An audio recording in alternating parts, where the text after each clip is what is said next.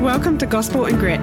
We invite you to the front lines of the gospel where our overland missionaries are pioneering to remote peoples.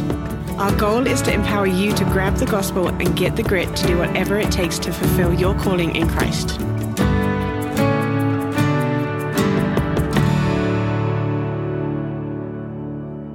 Welcome back to Gospel and Grit.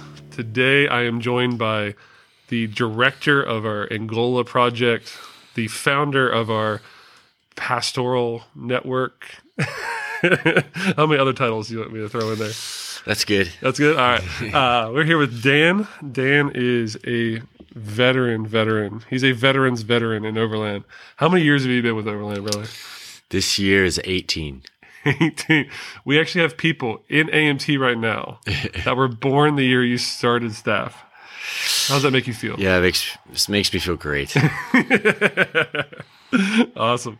So I did want to actually go into that a little bit about you know, I joined in 13, you know, we've changed a lot since then. Um, but you are people consider me a veteran sometimes now. You are a veteran, veteran. You are my veteran. I want to hear the old school stories. You know, this this podcast is called Gospel and Grit. Two things that I know that you exemplified since the beginning. I love to hear some of those stories, man. yeah. Jeez, yeah, we um Rapid 14 the base here in Zambia has come up a lot since we started building in 2005. Yeah. And I do remember driving onto the base with the trucks. We had a diesel generator that from South Africa. We had just arrived from Johannesburg. And driving onto the property, pitching tents, A-frame tents, dome tents, whatever we had. And um, yeah, just you know, Phil being the leader that that he is says, okay, we're starting to build this here. We're starting to build that there. So we just started grabbed shovels and started digging and uh, snakes slithering in the grass, uh, pumping water from the from the river, Right. the pipes breaking. Uh, For those who haven't been to this base, um, it's not an easy journey to the river. We're not just like sitting riverside here. right. It's like what half a mile straight down. Yeah, so the vertical drop, I, I, I, geez, I don't know exactly, but I mean, it's, it's, I call it the Grand Canyon of Africa. You know what I mean? It's, it's not quite as deep as the Grand Canyon in the United States, but I mean, it's a canyon and the Zambezi River goes through and yeah, so it's, it's a hike down and it's a hike up. Absolutely. Yeah. Yeah. So things have changed a lot. yeah, things have changed. It's been awesome to see it develop. And even some of the initial pioneering uh, bush trips and truck trips into the villages and uh, preaching in some of those places for the first time and um, casting demons out of people. And now the work has just spread and spread and spread from chiefdom to chiefdom. And I remember from when Jake mm-hmm. Schwartfigger was was ministering in the Nyawa chiefdom after a couple of years, and then Chief Samwadachela of the neighboring chiefdom mm-hmm. heard about what God was doing, and he actually came, traveled all the way to the base, and just drove on the property. And we sat with him, and he said, "We hear what's going on in Nyawa. Please, please come to us in Samwadachela." And now, yeah, so it's been cool to see how how things have developed. Yeah. Now we're in 14 plus countries, Wow, yeah, 200 plus staff. God's doing big things. Yeah. I love it. absolutely. So you led some of the first expeditions with Overland. What have been some of the most physically demanding expeditions you've ever been on? Um, one of them was in Brazil, the Brazilian Amazon, mm-hmm. 2006, and we we started running teams there in 2002, hmm. and so this was not just a normal expedition, though. It was the we had run an expedition and then the team left. Hmm.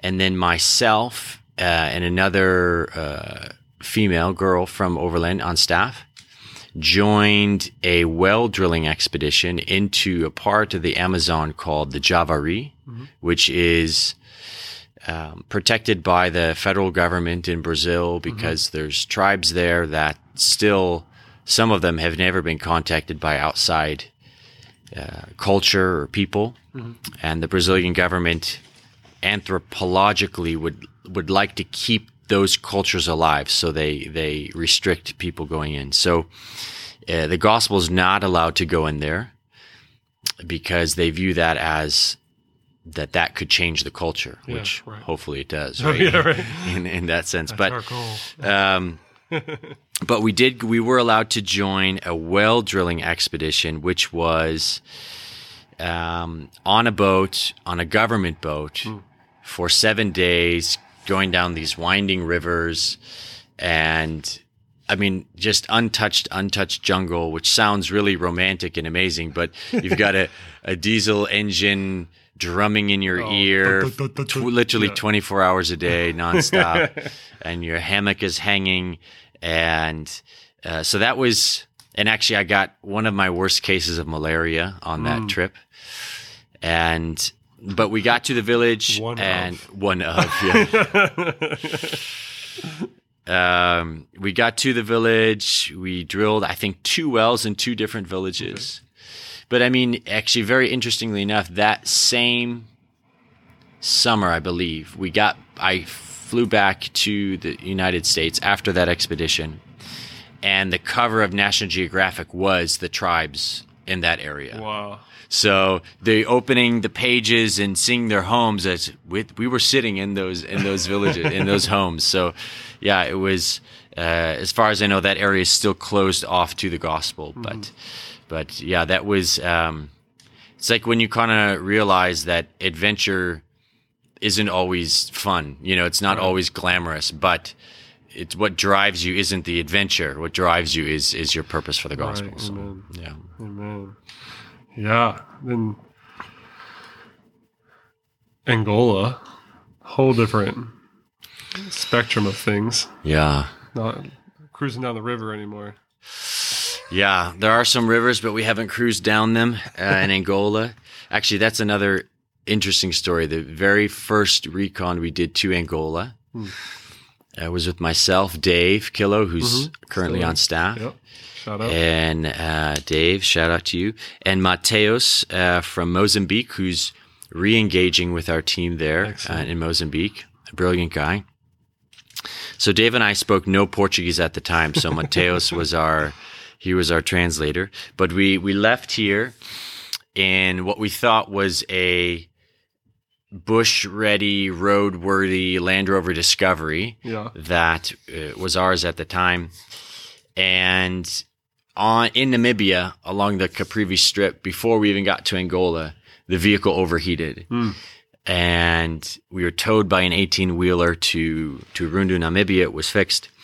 And I like to tell the story, to start off the story by saying we traveled, I believe it was 3,600 kilometers over three or four weeks. Hmm.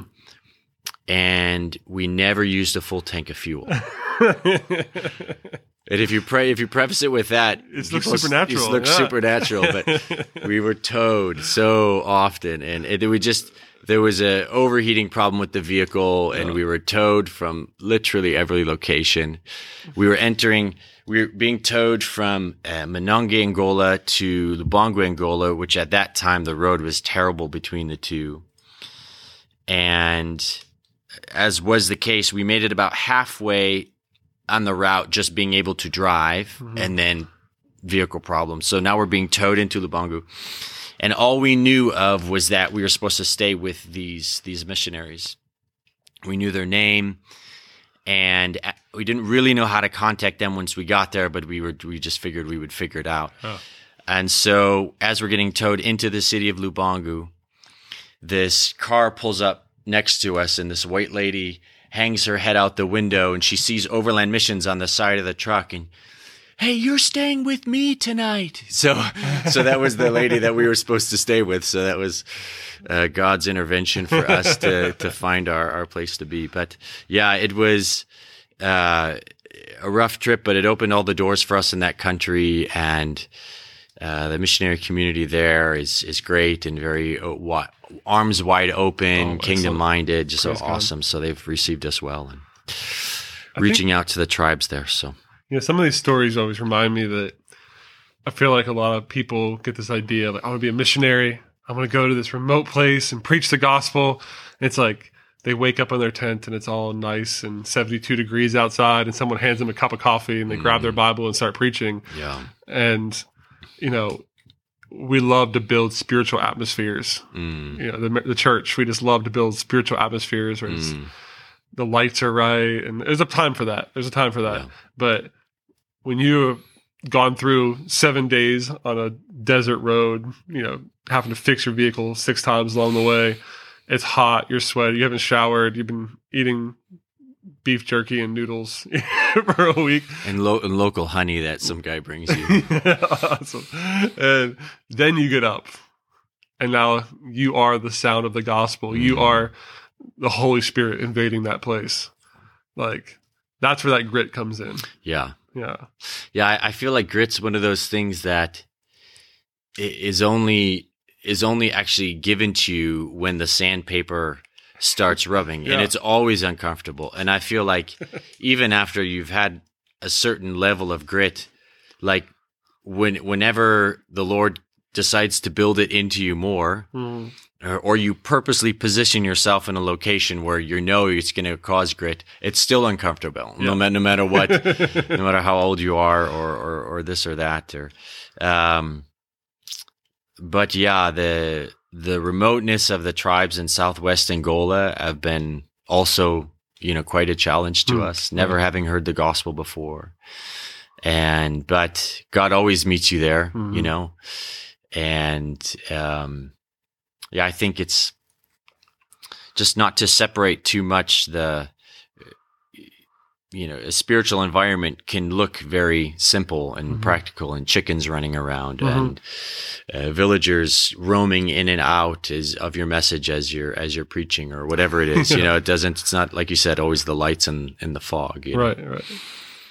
But I love that that you just said that it's the Lord who establishes the grit in you. Mm, You know, I think some of us, you know, me coming into Overland, I was like, I can't do that. mm, you know um just didn't have the it's not about creating a personal like chutzpah a personal yeah. you know it's about letting the lord give you unction to push Mm. through those physical things Yeah. for the greater joy of the spiritual things yeah yeah Yeah, and I think you know, I think of Ephesians two ten. It says God has good works that He has prepared beforehand for us to walk in it, and as Mhm. long as we're willing to say yes, right then uh, He's walking with us through those things. So it's not like we're alone, you know. And uh, yeah, and you don't do it for the for the sake of adventure, so you can write a cool book or or, or whatever.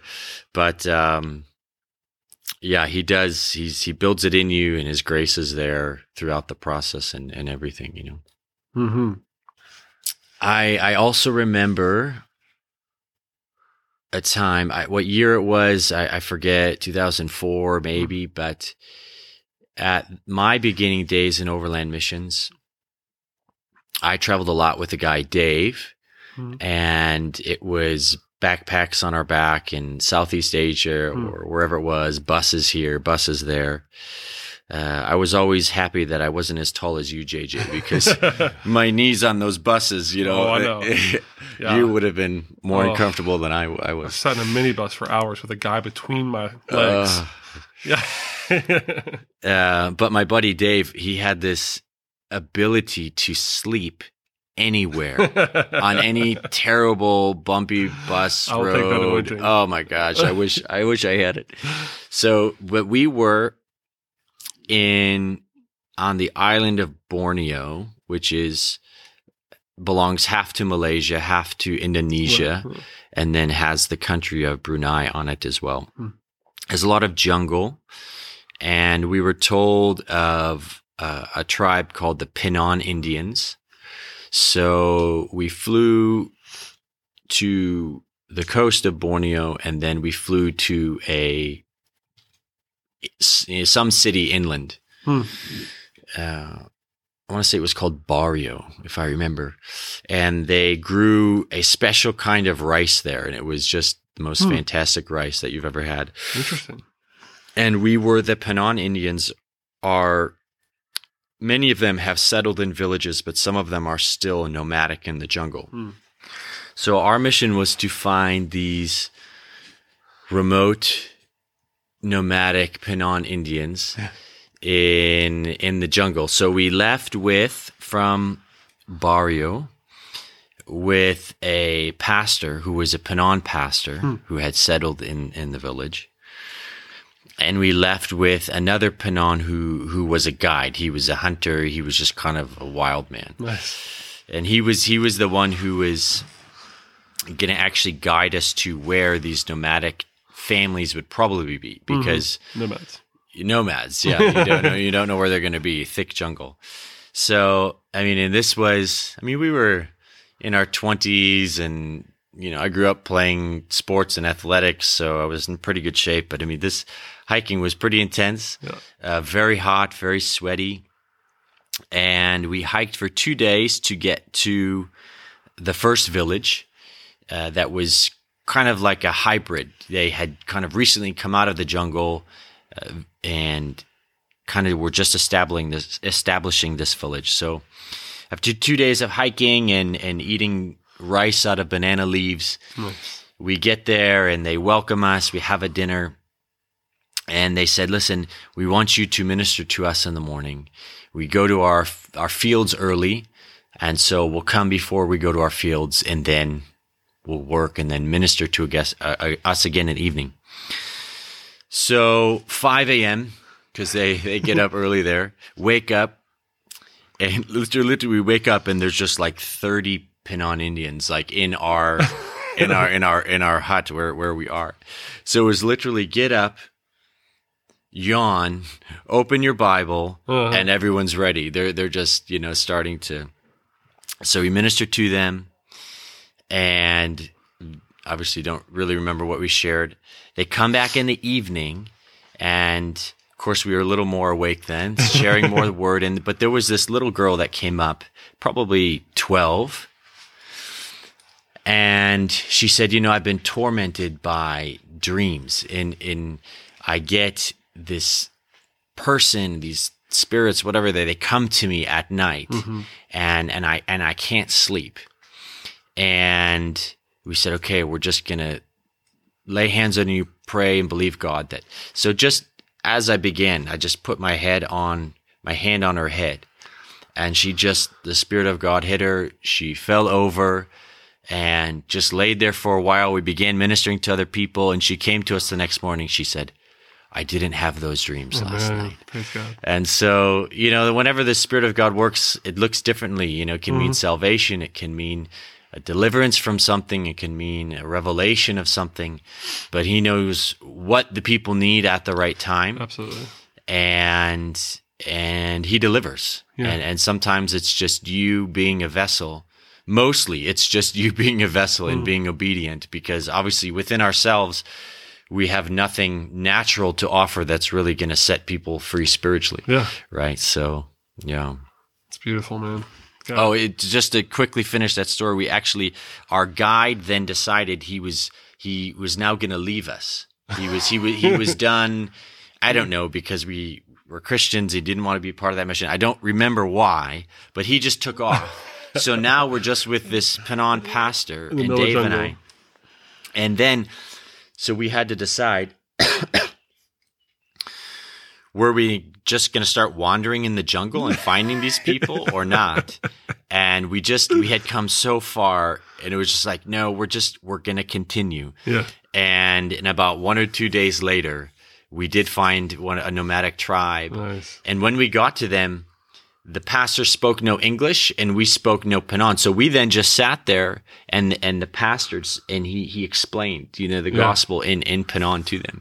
So we had no part to play in that, but it was just amazing to be in there, Yeah. sleeping in their jungle dwelling. I think I still have a knot in my back from from the tree branch that uh, I slept on. But um, yeah, it's it's cool to be a part of God's mission, you know, and to pioneer and to minister to people who who really haven't heard before. It's it's a great privilege. Mm-hmm. Yeah. It's awesome. It's awesome. Let's just shift gears a little bit. I think you know, we have that glory of pioneering these new areas, pushing hard, like sacrificing to make sure the gospel's out there. And I love that after all those years of you doing that, the Lord put it on your heart to raise up a pastoral team to take Mm. care of other missionaries that are doing the same thing. Mm. Like really share your heart behind that and like the the power Yeah. of that. You know, I, I think I've had several people tell me that, you know, Dan, after after you become a missionary, God's calling you to be a pastor. You know, but you know, what does that look like? It could mean pastoring within a missionary team, you Mhm. know, and at the moment that's what it seems like it looks like. But um I think just the the challenges that, you know, my family has faced and Mhm. seen other of our staff member face, other missionaries and other organizations face as you're raising a family and you're Mhm. learning a language and sometimes you're living remotely. And so, uh, you know, if you're only acquiring a language, it's difficult to make deep friendships and, Mhm. you know, all these things that are just life realities of because of the work that you say yes to Right, right. and um, God, I believe, uh, and the pastoral team believes, desires to empower us through those things. Mhm. And I think the pastoral voice tries to address those things as, hey, these are legitimate needs in people's lives, and it's not okay just to say, well, pray and figure it out. Yeah, You know what I mean? right, because we have to rub so- shoulders with other people and and uh, those uh, who have walked through it before, and and so yeah, we're just uh, we try to stay in WhatsApp communication with our people on the ground, and whether it be marriage issues or raising kids, or maybe even into you know ministry strategy things, and um, and just yeah, we try to be a listening ear as well as we're going to start pushing some, you know, teachings and just foundational things that will Hmm. Yeah. we hope will will Not just equip. putting out fires. yeah, not not just yeah re- re- reacting to Mhm. to issues, but proactively, you know, trying to train train our people and things and and God knows every situation of our lives. He knows all the challenges that we will be faced with because of the locations that we're in, and therefore, uh, He's not going to leave us without His His Holy Spirit. Uh, but also, we want to be that phys- a human link to you know helping helping as well. You know, Amen. It's awesome. 18 years in the field, man. We appreciate it. We love you. We honor you for what you've done. If you were looking at your 20 year old self, would you say it's worth it? yeah, beyond a doubt. it, it- it's funny though because yeah, when you're when you look at your 20 year old self or even uh, myself now, like you really don't know where you're going to be in five years. No. You know what I mean? You Yeah. could be in a different country. You could God could give you a different mission. And I always think of Vaughn Gerald, one of our one of our Mhm. elders who Mhm. spoke into overland missions for years and years and years. A very uh, strong uh, prophet and prophetic voice. He always spoke out of John three, where Jesus said, "Those who are born of the Spirit are like the wind." Yeah. and and he applied it in the sense that you know you may be here and then the wind may blow and then you're over here and then the wind may blow and then you're over there Mhm. and it doesn't mean that you don't you're not committed to your task and you just take off when it's difficult but it's yeah. it's the it's the we have to be sensitive to to the to the holy spirit and so yeah as a 20 year old just just be ready for the ride you know what i mean Yeah. as a 40 year old be ready for the ride you know as a 60 year old just keep letting the the breezes of the holy spirit you know fill your sails and blowing you to the next place you know and hopefully trusting him to impact people along the way and raise up others and um yeah Amen. Love it, brother. Appreciate you. Anybody, you need some people on your team over there in Angola? Please yes come come one come all single married adventurous remote people groups just come Yeah, it's the forefront of the gospel over there. Mm. We, we love it. Awesome, man. It's been great sitting by the fire with you and uh, Hope to have you on again. God bless. Thanks, JJ. Thank you so much for listening to this episode of Gospel at Grit. All of us here at Overland Missions would like you to know that we believe in you, that there's a place for you in our organization. Your first step towards changing nations is to visit overlandmissions.com.